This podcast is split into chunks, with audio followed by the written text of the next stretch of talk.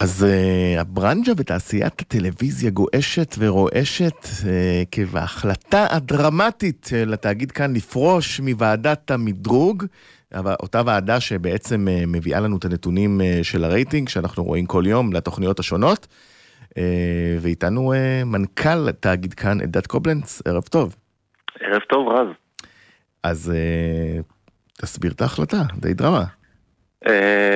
לא כל כך דרמה, אנחנו כבר... מה, אל תוריד לי עכשיו מהזה. דרמה לא, אתה צודק. מאז לדעתך לא הייתה כזאת דרמה. אבל זה מאוד מאוד פשוט. תאגיד השידור הציבורי בניגוד לקשת ורשת, ושאר החברים לוועדה למדרוג, משדר בשלוש פלטפורמות, ברדיו, בטלוויזיה ובדיגיטל. הוועדה למדרוג מודדת אך ורק את הביצועים במסך הליניארי ובטלוויזיה, ומתחילת ינואר הוועדה תתחיל אכן ללמוד גם, ללמדוד גם ביצועים בדיגיטל. דאקה, אנחנו, כל התכנים שלנו משודרים ביוטיוב, כל התכנים הדיגיטליים שלנו, דיגיטליים שלנו עולים ליוטיוב, ששם רוב הצפייה שלנו. בערך על כל צופה שיש לנו בטלוויזיה, יש לנו חמישה צופים ברשת, פי חמש. בזמן אמיתי או בנדחה? לא, ממש לא בזמן אמיתי, לא בזמן אמיתי, along the way, כאילו בצרפי. ויוטיוב לא מוכנה שאף גוף ימדוד את... זה עמדת גוגל. ואז זה ייווצר מצב די מגוחך שתאגיד השידור הציבורי, שרוב הצפייה שלו...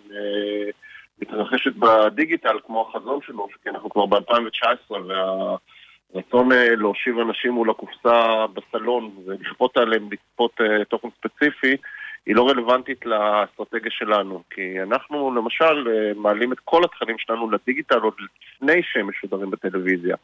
ויש גם טענה שגם זה חלק מהסיבה שהנתונים שלנו בטלוויזיה נמוכים יחסית, כי כל התכנים שלנו זמינים בדיגיטל עוד לפני.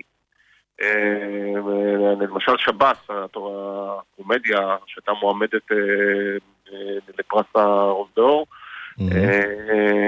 הפרק הראשון שלה, עוד לפני שעלתה לאוויר, כבר צברה שלוש מאות וחמישים אלף צפיות. הפרק הראשון בטלוויזיה... ואם אתה מקמת את זה, נגיד, בואו נדבר על החדשות, כי זה קל. החדשות נעות בין ארבע וחצי, בין ארבע, ארבע וחצי, חמישה אחוזים ביום טוב. כמה, הם, כמה החדשות, נגיד, שוות במונחים דיגיטליים? החדשות זה, זה טיפה אחר, כי זה לא, לא מוצר שצורכים אותו עוד ועוד, אבל ארבעה, אבל ארבעה וחצי זה, נגיד, אתמול היינו באזור ארבעה וחצי אחוז, אני חושב, אז התפוסתי במילה, אני חושב שהיינו באזור מאה ושלושים אלף צופים. מה שכן גילינו לתדמתנו, שהכתבות, הכתבות המגזין כן נצרכות בדיגיטל אחרי במספרים מאוד מרשימים. עכשיו, זה קצת מפתיע, כי הרי תמיד נהוג לחשוב שלערוץ אחד הוא סוחב איתו את הקהל המבוגר יותר. והקהל המבוגר יותר הוא פחות נגיש לפלטפורמות הדיגיטליות. הוא כן רואה, כמו שאמרת קודם, את הקופסה, וכן רוצה את זה בזמנים שאתם במרכאות קופים עליו. אז איך זה מתיישב עם, עם הטענה שלכם שהרוב נמצאים בדיגיטל? נגעת בנקודה, הגיל הממוצע של צופים בכאן אחת עשרה הוא חמישים ושתיים, זה הגיל הממוצע, אנחנו במרשות השידור זה היה שישים ואחת, הצלחנו תוך שנתיים להצעיר טיפה את הדמוגרפיה ל-חמישים ושתיים, עדיין זה באמת הערוץ שלנו בגלל ההיסטוריה, הוא ערוץ הכי מבוגר, ובדיגיטל הגיל הממוצע שלנו ב-עשרים שנה פחות, כלומר שזה קהל אחר לגמרי, זה קהל שחלקו בכלל לא טלוויזיה בבית, זה קהל שצורך את התכנים שלו בסלולר. וזה נתונים פנימיים שלכם שאפשר ללקט דרך הדיגיטל? דרך הדיגיטל, כן, יש לנו את הדמוגרפיות גם דרך אנליטיקס, גם בפייסבוק ויוטיוב, אנחנו יודעים באמת שזה קהל שונה לגמרי, וככה אנחנו בעצם כגוף ציבורי משרתים את כל הציבור שלנו. אנחנו כן מספקים למי שחפץ לצפות בתכנים שלנו בטלוויזיה, אבל בכל מקום ובכל זמן, ובדרך כלל עוד לפני, בדיגיטל, וככה אנחנו מחפשים את כל אוכלוסיית ישראל. ושוב, איננו תלונה כלפי הוועדה למדרוג, לערוצים מסחריים, עושים סבבה של עבודה. הם תפקידם באמת למדוד בנקודת זמן ספציפית כדי... לתמחר את נקודות הרייטינג ומה יהיו ההכנסות שלהם. אותנו זה לא מעניין, לנו חשוב להגיע לציבור בכל תוכן, בכל מקום ובכל זמן. למה פרשתם אז רק עכשיו בעצם שנתיים וחצי אחרי הקמה? הוועדה למדרוג יש לה הסכם מייסדים שפשוט משפטית היינו חתומים עד סוף אלפיים תשע עשרה, והאמת שכבר הודענו בתחילת אלפיים תשע עשרה שזו כוונתנו. איש לא האמין, בכלל אני ממליץ שיתייחסו אלינו קצת יותר ברצינות דברים שאנחנו אומרים. אני יודע, יש עוד הרבה חברים שלא מרוצים מהוועדה למדרוג, ערוץ עשרים כבר פרש, זהו, אז עכשיו ערוץ תשע לא מרוצה, הרשות השנייה לא מרוצה, הם זקוקים לוועדה למדרוג בשביל המוניטיזציה, בשביל היכולת לייצר כסף מהתוכן בטלוויזיה. יהיו כאלה שיבואו ויגידו אוקיי, החלטתם לפרוש בטענות כאלה או אחרות, אבל הטענה האמיתית היא בעצם שהרייטינג שלכם נורא נמוך, ואתם לא רוצים שימדדו את הרייטינג הזה, והכי קל לפרוש, כמו שעשה ערוץ עשרים, שהוא נע בין, בין, בין רייטינג אפסי ל-אחד אחוז או אחד וחצי אחוז בפריים טיים, אז נכון שאתם לא שם, לא ברייטינג של ערוץ עשרים, אבל יכול להיות שאולי זו בריחה נחמדה, שלא יספרו אותי, כי אני לא מספיק מביא רייטינג. אני לא חושב, אני חושב שא' אנחנו מתכוונים לספק נתונים מדי יום ומדי שבוע. את הנתונים בדיגיטל יש לנו בבסיס קבוע, את הנתונים בטלוויזיה אנחנו השגנו, אנחנו נצליח לייצר נתון יומי, כי אנחנו גם צריכים את הנתונים האלה לצורכי עבודה, זה פידבק שאנחנו מקבלים מהציבור לגבי התכנים.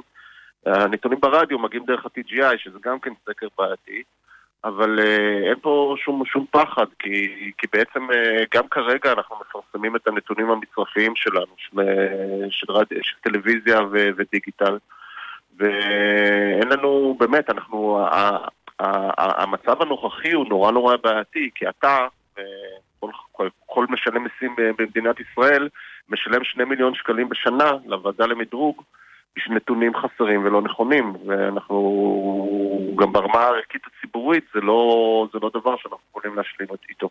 ומעבר לזה, אנחנו, אתה יודע, אנחנו, אנחנו אוהבים ש, שצופים בנו, אנחנו יודעים שלפרק של סליחה לשאלה יש בממוצע שבע מאות אלף צפיות, שרובם בדיגיטל דרך אגב, שביחס אחד לתשע בערך. שבע מאות אלף צפיות זה בערך כמו גמר מאסטר שף, בימים שכאלה. אבל, אבל אנחנו כן, כן, שוב, חשוב לנו להיות בכל מקום ובכל זמן.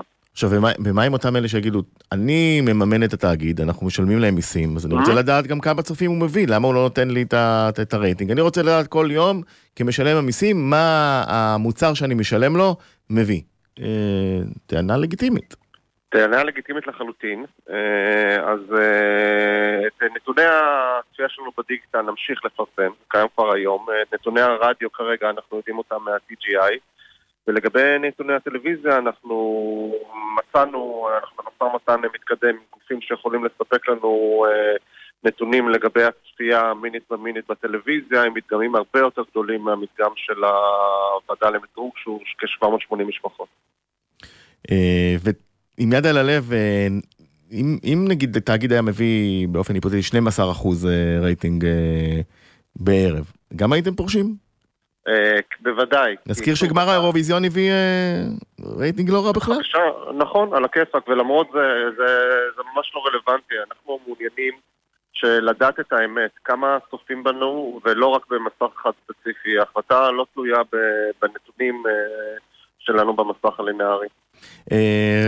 חוץ מהרייטינג, היה לכם השבוע טעות נחמדה שעלתה מאה שבעים וחמישה אלף שקלים, של הצ'ייסר. אוי, זה נהדר, אוי, זה מדהים. לזכותכם יאמר שאתם אלה שהודעתם שהייתה טעות, אז לא... כן, כן, הודעתם בטוויטר שהטעות, ואתם... לא, לא, זה תוכנית התחקירים מספר אחד בישראל, מהצד השני של גיא זוהר, עלתה על הטעות, ומיד חיבקנו אותה, כי... יש איזו נטייה לגופים, ברגע שמתגלית טעות, זה להתבצר בה ולהחביא, כי מחשש מה יגידו ומה אמרו.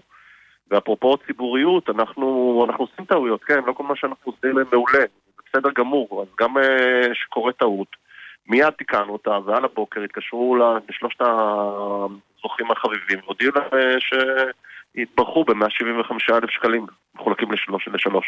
יפה, אז פחות לוועדת המדרוג. כן, במקום. אתה יודע מה קרה ב-אלף תשע מאות ארבעים וארבע ביום הזה? אלף תשע מאות ארבעים וארבע ביום הזה מישהו מוזיקלית. נולד. מישהו נולד, ברנדלי, מכיר? בוודאי. אז אנחנו, נכון שמפרגן לשיר? כן. מוכן? בתור אחד ש... בוודאי. זה היה בפלייסיס אגב? בוודאי שכן. אני חושב שאפילו שודר בסוף שבוע הגוע הראשון, במרץ אלף תשע מאות תשעים ושש. אז אנחנו מפרגנים לברנדלי את I'm Sorry. תודה רבה. תודה רבה.